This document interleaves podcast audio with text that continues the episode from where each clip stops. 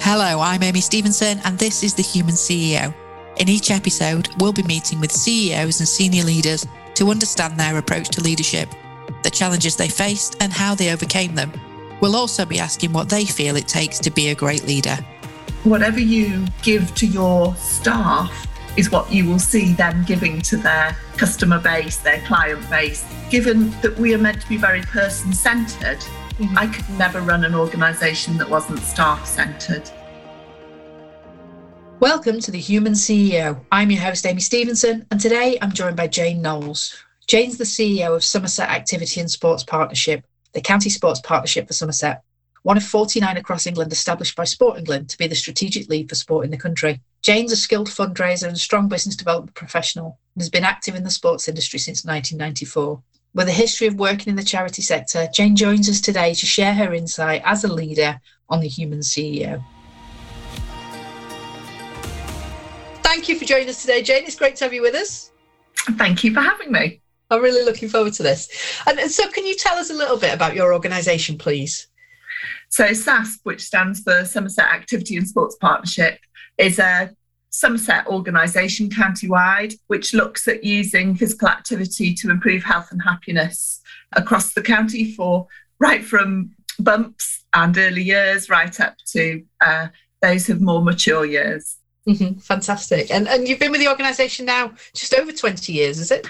Oh my God, I've been here so long, but I'm in lots of different guises. Yeah. So um, I used to work for Sport England, and mm-hmm. um, when my children started school, I needed a slightly more flexible job, and um, and so um, I went part time um, within and started just uh, going back to my roots of sports development, I suppose, just so I could.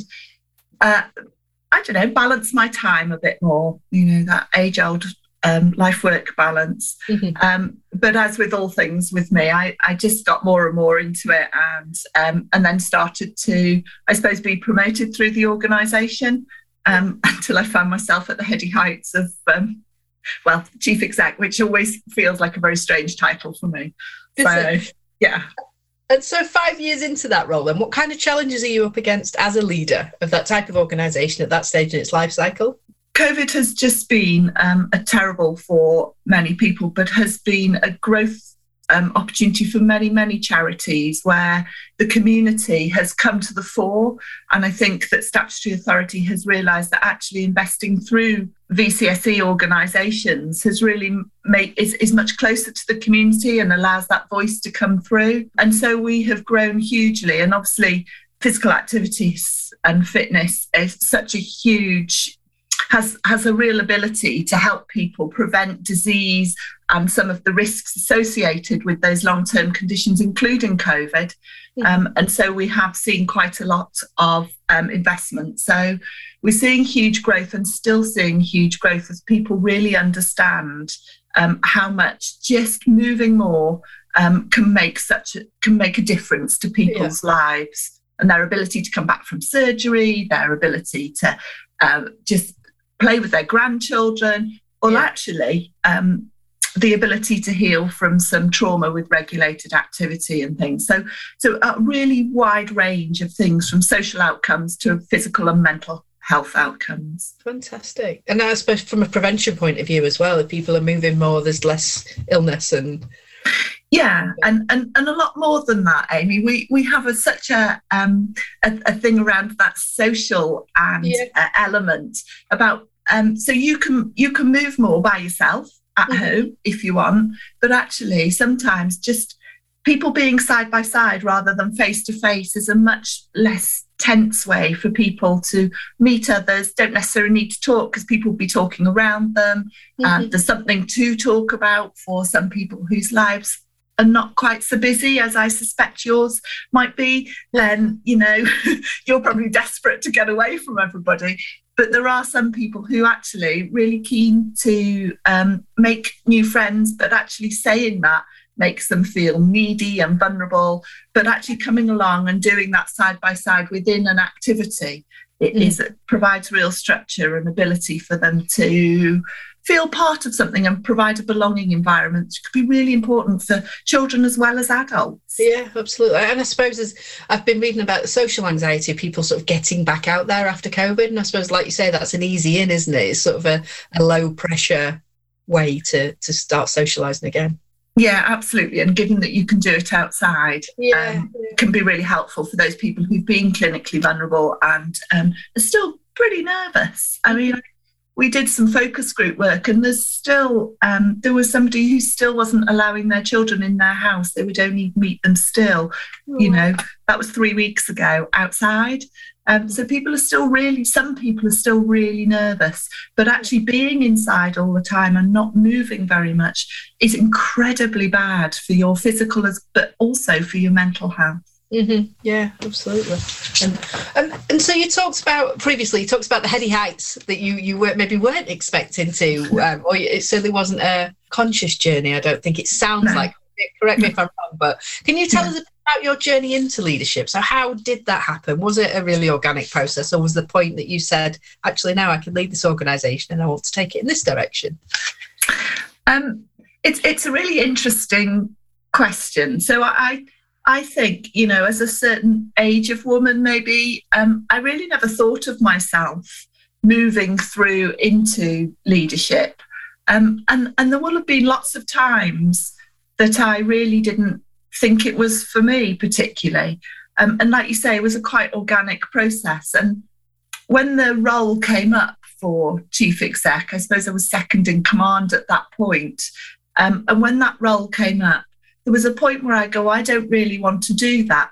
But but the reason that I did was because, oh my God, what if somebody came in and took this organization in a direction that I didn't like? That we lost something, the culture that um, that was so valuable to me that had allowed me to grow. Actually, it was really, I, I, felt quite a responsibility to ensure that we could do that for others that came on through. Yeah. Um, and so in the end, um, I applied for the job, which, um, and was no, uh, absolutely not a shoeing for the job. So um, we had quite a lot of outside organisations um, interviewing who didn't know me at all. and sometimes being an internal candidate is a disadvantage quite it's quite hard to white lie about things when you've got somebody on the panel who knows exactly what you've done. So um, you know, so I suppose there there was my my journey through, and and actually, I'm really.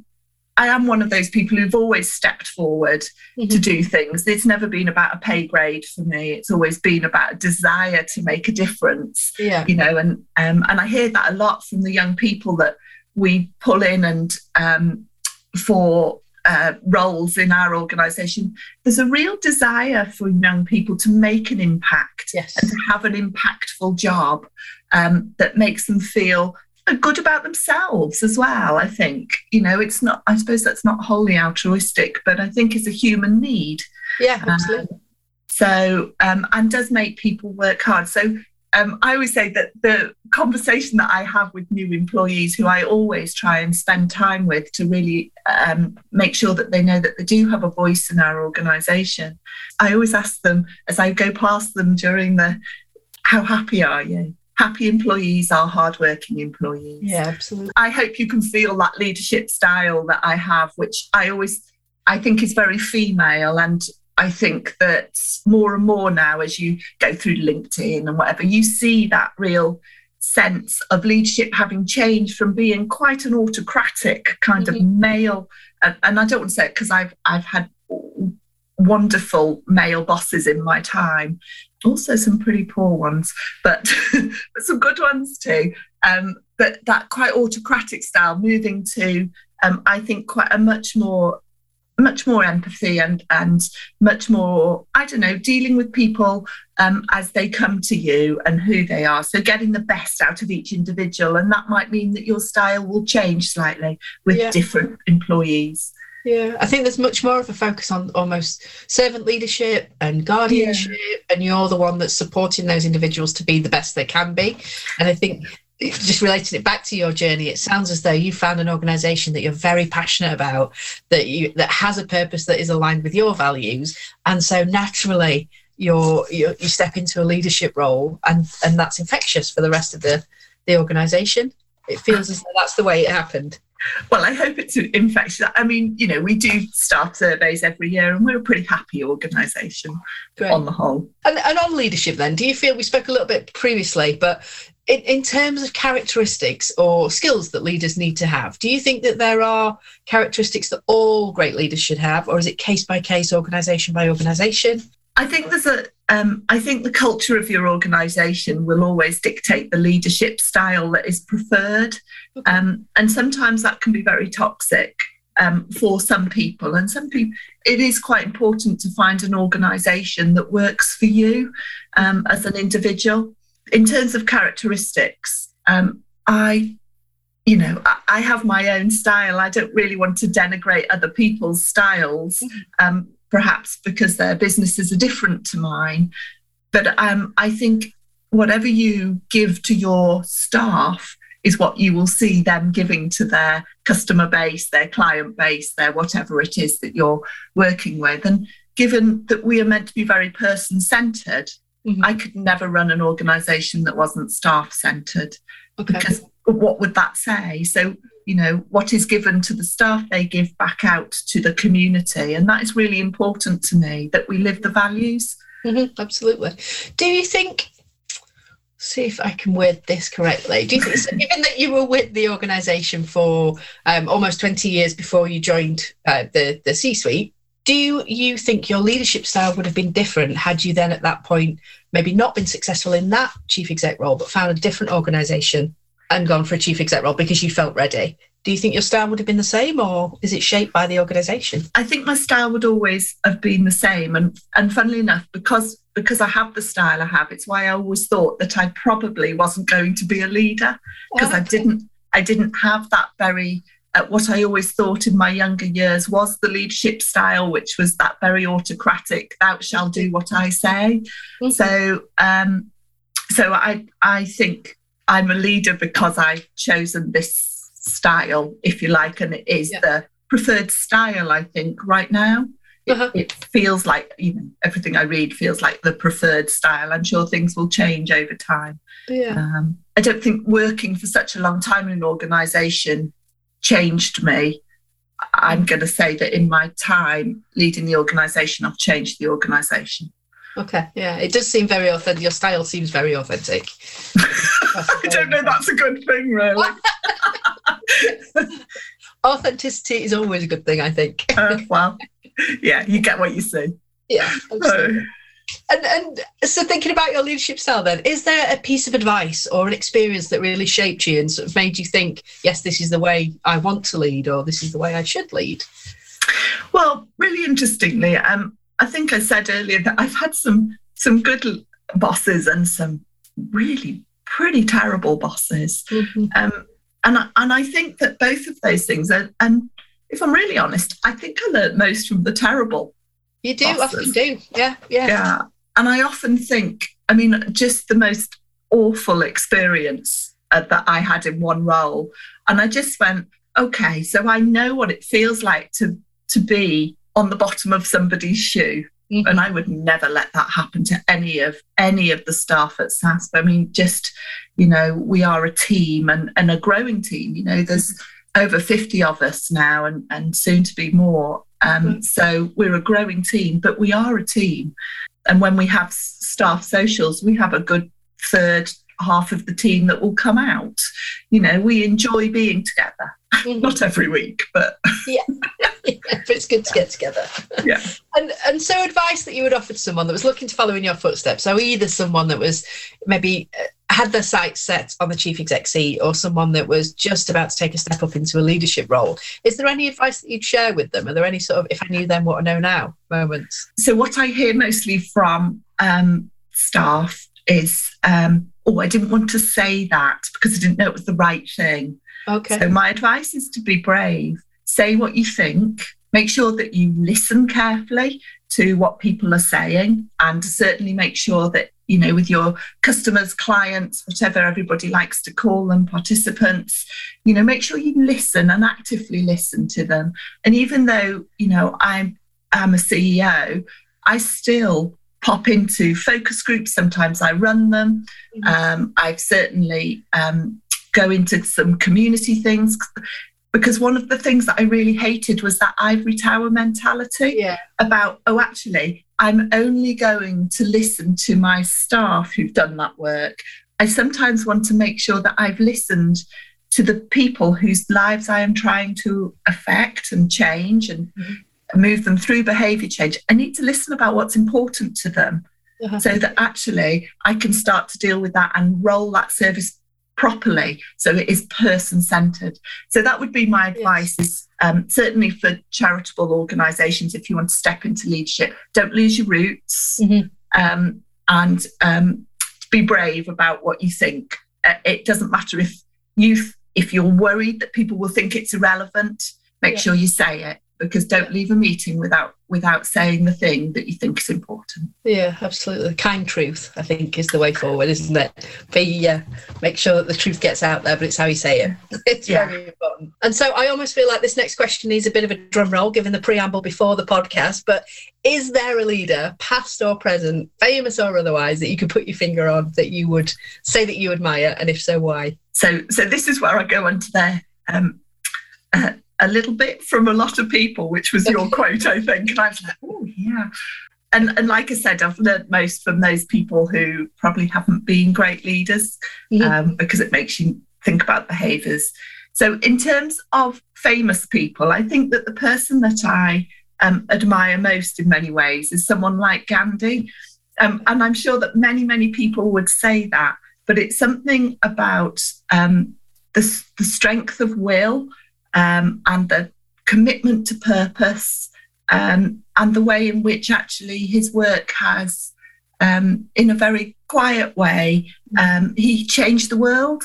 And I'm like, so those are the styles. I don't want to be confrontational. Yeah. You know, I, I, I can be, and probably in, in my um, early years was probably much more confrontational than than I should have been. Um, and I think I admire that quiet power um, mm-hmm. that that that is a leadership style. It doesn't mean that you don't say anything, but it means it means that you've listened and that you are reflecting and being able, like you say, to articulately and eloquently um, put truths together. So mm-hmm. just dealing with some of the inequality that we see right now mm-hmm. um, around people's. So for me, with people's health, is just you know and i look at some people and and think you know you're you're we deal with um, people with addiction um, issues um, and children who many people would pass by.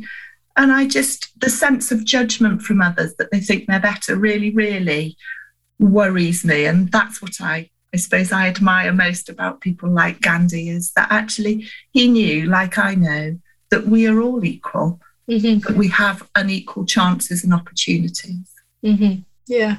The quiet power, I think, is a great phrase to, to, to describe an individual like that.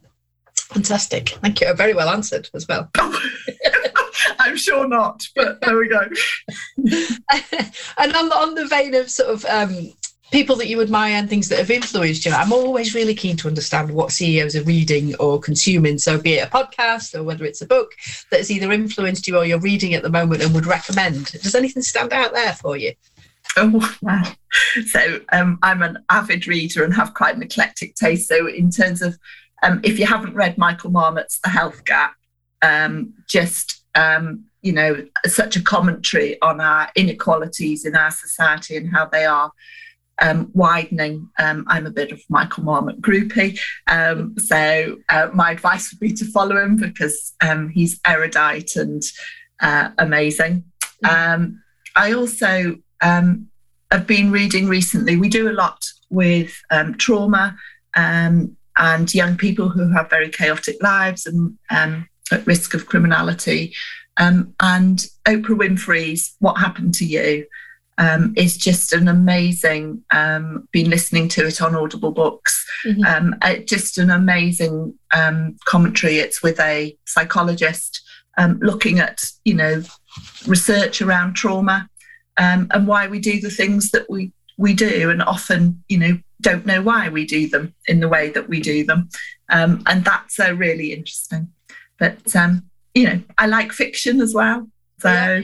Well, what so, do you read there? Because that's the that's the hardest thing for me. I'm just getting to the end of an MBA. I've been reading obviously oh. books that you have to read on on the reading list. I'm always reading for business, but it's hard to find a novel or something that's non that, that's fiction.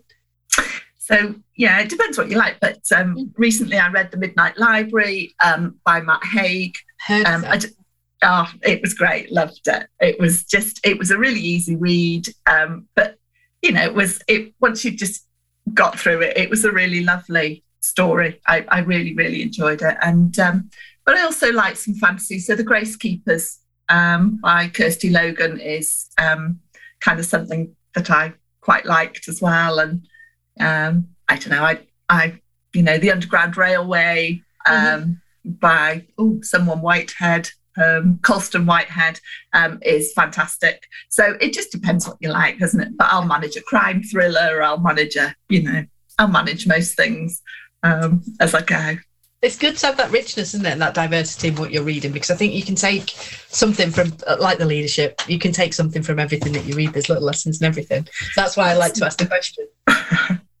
yeah, I'm a book bore, I'm afraid, because I, I go to Hay Literary Festival because it's just, oh, I love it. So yeah. I, yeah, I just love books. I just it's it's my idea of heaven to be in in a bookshop, curled up on a seat with a with a coffee. Yeah, I, am with you, but I've got a little glass of red wine. oh. yeah, well, yeah, I would probably be there. But I probably would have run quite a long way to get to the bookshop, I should say, shouldn't I? Oh, right. Before I curl up. Absolutely, um, absolutely. And, and, so, can you tell us a little bit about SASP and what's going on over the next six, nine, 12 months? What are you excited about? What's going to be happening this year? Um, well, we're just um, so one of the things that um, that I really um, love doing is starting to um, unpick inequality and, and start to give people much better opportunities mm-hmm. to lead healthier and happier lives. So we're doing a lot with social prescribing at the moment, um, looking at working with um, primary care, so your GP surgeries and practices around one to ones. So for people who perhaps got low confidence or, or uh, low mood, um, actually being able to really make a difference one to one with people uh, around their health. Um, and, and though we are a physical activity charity, um, the reality is that you know alongside that goes all the things around sleep and nutrition and mm-hmm. friendships and all the other things that we try and build through that so so there's one piece that's um, really exciting as as we go mm-hmm. um, and um, our other bit that we're building is um, we're also a connecting organisation. So we work with lots and lots of partners in the community, smaller organisations um, in the community to, to um, help them be more ready for some of our less confident or, or some of our more specialist demographics or groups. So people with long term health conditions or those who have weight management issues. Um, and um, so we're doing a lot with what we would call workforce development. Okay. Um, it's a very exciting time for us because we're growing quite a lot. Um, yeah. Our demand for services is huge. That's and one great. of our biggest challenges is recruitment. yeah, yeah. Um, and I think that we see that across the across the board, to be honest, mm. Amy. Um, but particularly in VCSE, where perhaps um, wages are not quite as robust as perhaps in somewhere like the NHS mm-hmm. um, or statutory authorities. Um, so, yeah, um, it's a really exciting time to be in the VCSE sector at the moment, but particularly in physical activity. Mm. But I think that's where your your purpose, being so purpose led, is absolutely paramount. If you're saying that the the salaries in the NHS are slightly different, if you can find those people, can repel the people that are just looking for the money and attract those people that want to make the same kind of difference that the organisation is impacting, I think that's that's the way forward. It has to be. No. Let's fingers crossed. Yes. but Jane, I've really enjoyed speaking with you. So thank you for for making the time for the podcast. I really enjoyed hearing a bit about your story and understanding the business better. No, it's been really lovely. Thank you very much for your time.